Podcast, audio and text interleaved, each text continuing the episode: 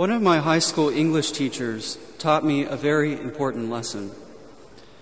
Fear is only an obstacle to achieving success. She frightened me so much that I had to push against my inclination to throw in the towel when things got too difficult. Shaming was not beneath her. She had an implacable demeanor that could reduce her students to tears. But she always gave us a reason to try harder, to become better. Her standard of excellence presented a wholesome challenge for life. Will we be content to stay mediocre or push on to greater heights? The same can be said about our pursuit of holiness. If too often we find ourselves trapped in the same sins and vicious cycles, then we probably lack a certain imagination about the potential persons we could be. Virtue is hard to obtain, requiring much self denial. It makes us feel inauthentic because, naturally, we haven't yet attained the blessed life. We fear letting go of what we know, what's comfortable, and embracing the unknown. The demands of virtue seem not only impossible for some, but altogether intimidating. After all, why go through all the trouble to impress a God who is utterly transcendent? By commanding us to be holy, does he really have our good in mind? The right kind of fear is a useful tool in battling against complacency. My English teacher knew all too well that scare tactics do get fast results. Her intense curriculum separated the boys from the men by testing our resolve to learn difficult lessons. The point was not so much to destroy our self confidence as it was to push us out of our comfort zones.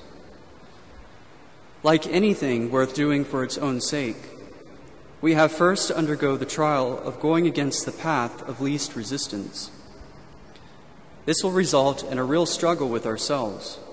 The problem with vice and bad habit is that we forget what it's like to be truly free to choose the good.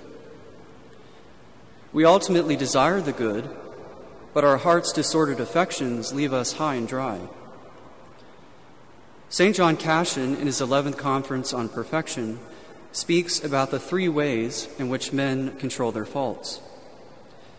These are analogous to the virtues faith, hope, and love. The first is synonymous with the recurring phrase, the fear of the Lord, and can be said to pervade each stage of one's progress towards God.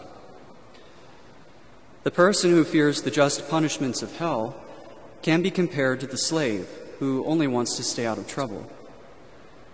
The one who hopes for the recompense of heaven for doing what is virtuous is compared to the hireling who is conscious, conscious of his good deeds and looks with expectation to receiving a reward. These two, however, have not yet attained the love that is proper to a son. A son knows that all his father has belongs to him. This level of liberality causes him to avoid anything that would displease his father, and therefore he delights in the good for its own sake. The fear of the Lord, then, is akin to a humble disposition before the one who is by nature utterly transcendent. We fear him rightly when we realize that we are nothing without him, that our short existence on earth is but a drop in the ocean of time. This is sobering. God, however, is infinitely compassionate, despite his complete sovereignty. In today's gospel, our Lord repeats the word fear four times. This is perhaps indicative of the cultural climate in first century Palestine, but more to the point, it suggests that people in ancient times were no less afraid of their social circumstances as modern persons are. Whether, the, whether it's the invasion of the Romans, COVID 19, or economic collapse, Anxiety and fear are endemic to the human experience. But this doesn't mean that we have to let our worries control our lives. After all, Jesus most frequently admonishes us to become detached from this life as a means for attaining true peace. That peace is the result of an attentive imitation of the Master. His proven virtuous way of life is our invitation to freedom, freedom from our fear of the unknown. We cannot go where the Master has not already gone before us, even unto death. This leads us to that mysterious, albeit unusual assertion that Jesus makes in today's Gospel. While he warns us elsewhere to give no thought to our anxiety, he does say that we should fear the one who can kill both body and soul in Gehenna. Now, this sounds threatening, unless we interpret Christ's words in light of what we said about the threefold way of contemplation, of perfection. As we have already seen, the purpose of making such a statement, fear him who can destroy both body and soul, is both to shock and to console. For us to hear this passage with some appreciation of God's sovereignty, we have first to learn more about who God is. We cannot love what we do not know. And what we know from Scripture is that God is love, that He desires only our good, and that He hates the destruction of any one of His creatures. Fear Him who can kill both body and soul in Gehenna. Virtue is precisely the means by which we acquire knowledge of God. It is connatural to the very life of the Blessed Trinity. This means that whenever we hear the Dominical teachings and parables in the Gospels, we should be listening to how they relate to Christ Himself. As He says, the disciple is not greater than his master.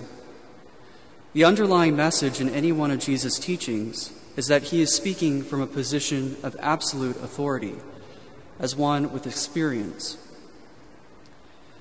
We remember our lessons better when our teacher is good at evoking a personal presence and, and a sense of purpose. In our Lord's case, he becomes the subject matter.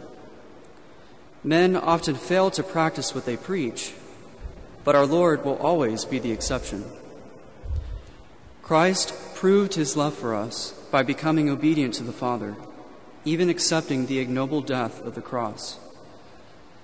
The virtues as we know them spring from this single source. All of Christ's actions are the actions of a God.